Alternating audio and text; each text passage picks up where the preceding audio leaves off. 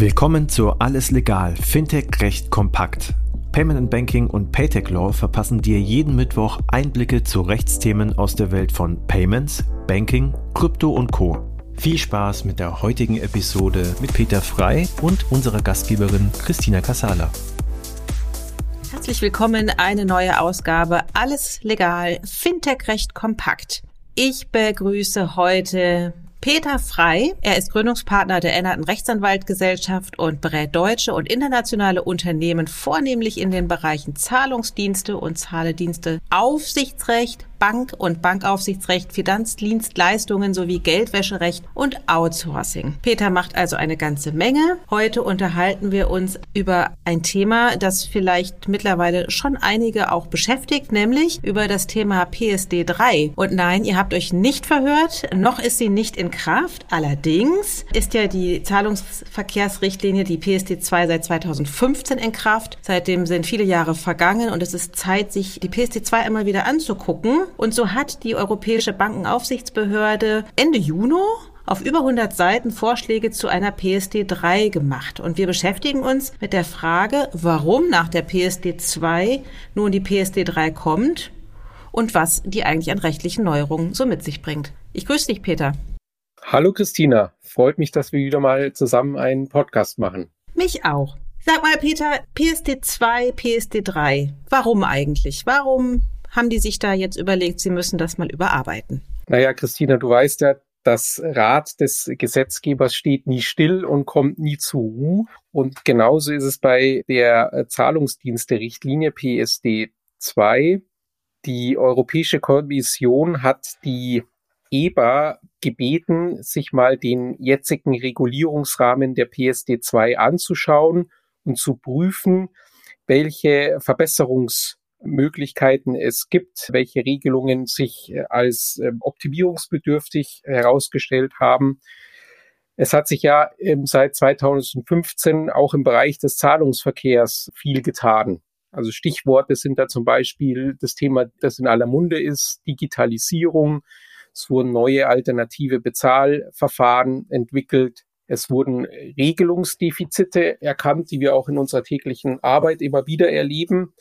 Im Hinblick auf die Anwendung der Regelungen, insbesondere, dass die nationalen Behörden die Regelungen der PSD2 sehr unterschiedlich anwenden und auslegen, sodass der Binnenraum im Zahlungsverkehrsbereich, den die EU eigentlich anstrebt, in der Praxis noch nicht so ganz nahtlos vorhanden ist. Und deswegen sozusagen hat die EU-Kommission und die EBA dieses Thema aufgegriffen. Und die EBA hat sich wirklich sehr intensiv damit beschäftigt. Das sieht man ja schon an dem Umfang des EBA-Berichts, über 100 Seiten, das hattest du ja gesagt. Und die EBA hat insgesamt 9 große Bereiche ermittelt, die Verbesserungspotenzial aufweisen. Da geht es zunächst mal um den Anwendungsbereich der PSD2 generell, um die Ausnahmen der Regulierung, die in der PSD2 schon angelegt sind. Dann geht es darum, unklare Begriffe und Definitionen nachzuschärfen. Dann geht es weiterhin darum, Verbesserungen im Zusammenhang mit der Beaufsichtigung von Zahlungsinstituten zu implementieren. Dann ein Dauerbrenner, das auch den Markt sehr beschäftigt, ist das Thema starke Kundenauthentifizierung und schließlich auch die Zusammenarbeit zwischen den kontoführenden Kreditinstituten und den Zahlungsdienstleistern ist auch ein Thema, wo es immer wieder Friktionen gibt und wo möglicher Verbesserungsbedarf erkannt worden ist von der EBA. Ja, du sagst es sind ja im Grunde nur 7 Jahre, aber seitdem ist so viel passiert, dass also offensichtlich eine Aktualisierung total notwendig war. Aber welche Vorschläge hat denn die EBA für den Anwendungsbereich der PSD gemacht? Also die EBA, die hat bezüglich dieses Bereichs ermittelt, dass es eben eine Vielzahl neuer Geschäftsmodelle gibt, die in den Kategorien, wie sie heute da sind, nicht so ganz klar untergebracht werden. Hinzu kommt, dass die nationalen Behörden der Mitgliedstaaten die einzelnen Tatbestände der Zahlungsdienste sehr unterschiedlich auslegen. Und von daher hat die EBA angeregt, zunächst mal eine klarere Abgrenzung zu schaffen in der Richtlinie zwischen dem Finanztransfergeschäft und dem Überweisungsgeschäft. Da gibt es vom Tatbestand her relativ viele Ähnlichkeiten. Ein Überweisungsgeschäft ist ja ein Geschäft, bei dem von dem Zahler zum Zahlungsempfänger Geld hintransportiert wird. Beim Finanztransfergeschäft passiert im Prinzip genau das Gleiche. Der Zahlungsdienstleister nimmt Geld vom Zahler entgegen und übermittelt es an den Zahlungsempfänger. Die Frage ist, wie man genau hier die Abgrenzung vornimmt zwischen Finanztransfergeschäft und Überweisungsgeschäft, weil sich daran unterschiedliche Regelungen anknüpfen, wie zum Beispiel das Anfangskapital. Das Überweisungsgeschäft benötigt ein höheres Anfangskapital als das Finanztransfergeschäft. Das ist ein Thema, wo es Verbesserungsbedarf gibt.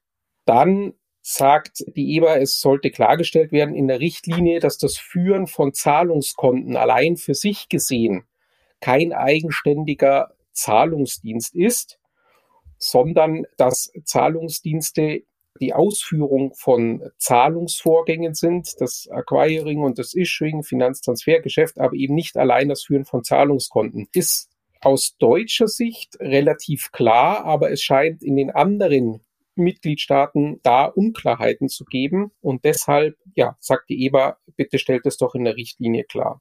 Genau, kurz eingehakt, die EBA ist ja sozusagen eine Zusammenkunft von vielen europäischen Vertretern, die sich mit Finanzdienstleistungen beschäftigen. Richtig, genau.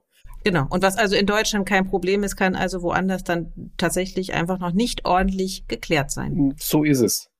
Also in der EBA, in diesem Gremium kommen die Vertreter von den nationalen Aufsichtsbehörden zusammen und erzählen dann untereinander, wie diese Sache in dem jeweiligen Mitgliedstaat gesehen wird. Und dann tauchen tatsächlich eben immer Unterschiede auf. Und manchmal sind die Unterschiede so groß, dass dann die EBA sagt, okay, da müssen wir jetzt in der Richtlinie selbst eine Klarstellung haben.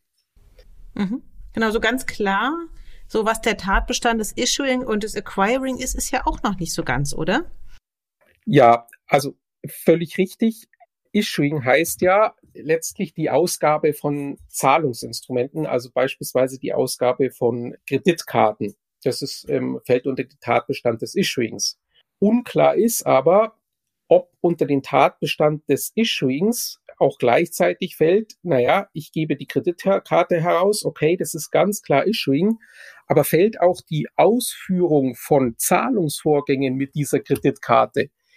Ist das auch vom Tatbestand des Issuing umfasst oder fällt das schon wieder unter einen anderen Tatbestand, nämlich Ausführung von Zahlungsvorgängen? Das ist unklar. In Deutschland ist es relativ klar, da wäre auch von dem Issuing die Ausführung von Zahlungsvorgängen mit dem Zahlungsinstrument umfasst. In anderen Ländern scheint das aber nicht klar zu sein. Und von daher regt auch hier die EBA an, das klarzustellen in der Richtlinie. Mhm. Aber Peter, welchen praktischen Nutzen hat es denn, wenn die Tatbestände der Zahlungsdienste klarer umrissen werden? Das ist eine gute Frage, Christina. Man könnte ja auf den Gedanken kommen, das sind mehr oder weniger theoretische Spielereien, ob ich jetzt diesen Sachverhalt dem einen oder dem anderen Tatbestand zuordne. Wieder ein Spiel für die Juristen. Es hat aber tatsächlich einen praktischen Nutzen aus meiner Sicht, und zwar insbesondere, was den Bereich des Passporting betrifft. Unter Passporting versteht man ja das Prinzip der Zahlungsdienste-Richtlinie, dass ein Institut in einem Mitgliedstaat eine Erlaubnis erwirbt und mit dieser Erlaubnis dann auch in allen anderen EU-Mitgliedstaaten tätig werden kann, ohne in dem jeweiligen Zielstaat nochmal eine Erlaubnis zu beantragen. Wenn jetzt aber die unterschiedlichen nationalen Aufsichtsbehörden eine andere Vorstellung davon haben, unter welchen aufsichtsrechtlichen Tatbestand das Geschäftsmodell des jeweiligen Instituts fällt, dann wird es ein bisschen problematisch mit dem Passporting. Wenn jetzt zum Beispiel, um wieder anzuknüpfen auf das vorherige Beispiel, der Staat A indem das Institut eine Erlaubnis erworben hat, sagt, ja, unter das Issuing fällt auch die Ausführung von Zahlungen mit der Kreditkarte. Und der Staat A sagt, super, dann möchte ich jetzt das im Staat B auch machen, nämlich Kreditkartenzahlungen oder die Ausführung von Kreditkartenzahlungen anbieten. Und der Staat B sagt aber, nein, bei mir heißt Issuing nur die Ausgabe von Kreditkarten, aber nicht die Ausführung von Zahlungsvorgängen mit den Kreditkarten. Da musst du noch eine weitere Erlaubnis oder einen weiteren Erlaubnistatbestand beantragen. Dann wird es halt schwierig mit dem Passporting, da kommt es zu Friktionen. Und von daher ist es eben wichtig, dass das versucht wird, dass ein möglichst einheitliches Verständnis bei allen nationalen Behörden über die Auslegung der einzelnen Tatbestände vorliegt. Das klingt noch nach einer Menge Arbeit für die EBA, Peter. Bis hierhin erstmal herzlichen Dank für, erstmal die Grundlage, warum eigentlich die EBA sich nach PSD2 mit der Möglichkeit einer PSD3 auseinandersetzt. Herzlichen Dank, Peter. Gerne. Das war Alles Legal, Fintech-Recht-Kompakt für dieses Mal. Wir freuen uns, wenn ihr uns auf eurer Lieblings-Podcast-Plattform abonniert. Übrigens, wenn ihr noch tiefer in die Welt des Fintech-Rechts eintauchen wollt, dann abonniert unbedingt auch Paytech Talk, der Podcast von Payment Technology Law. Dort steigen unsere Experten noch deutlich tiefer in komplexe Materien ein. Viel Spaß dabei und bis zum nächsten Mal bei Alles Legal, Fintech-Recht-Kompakt.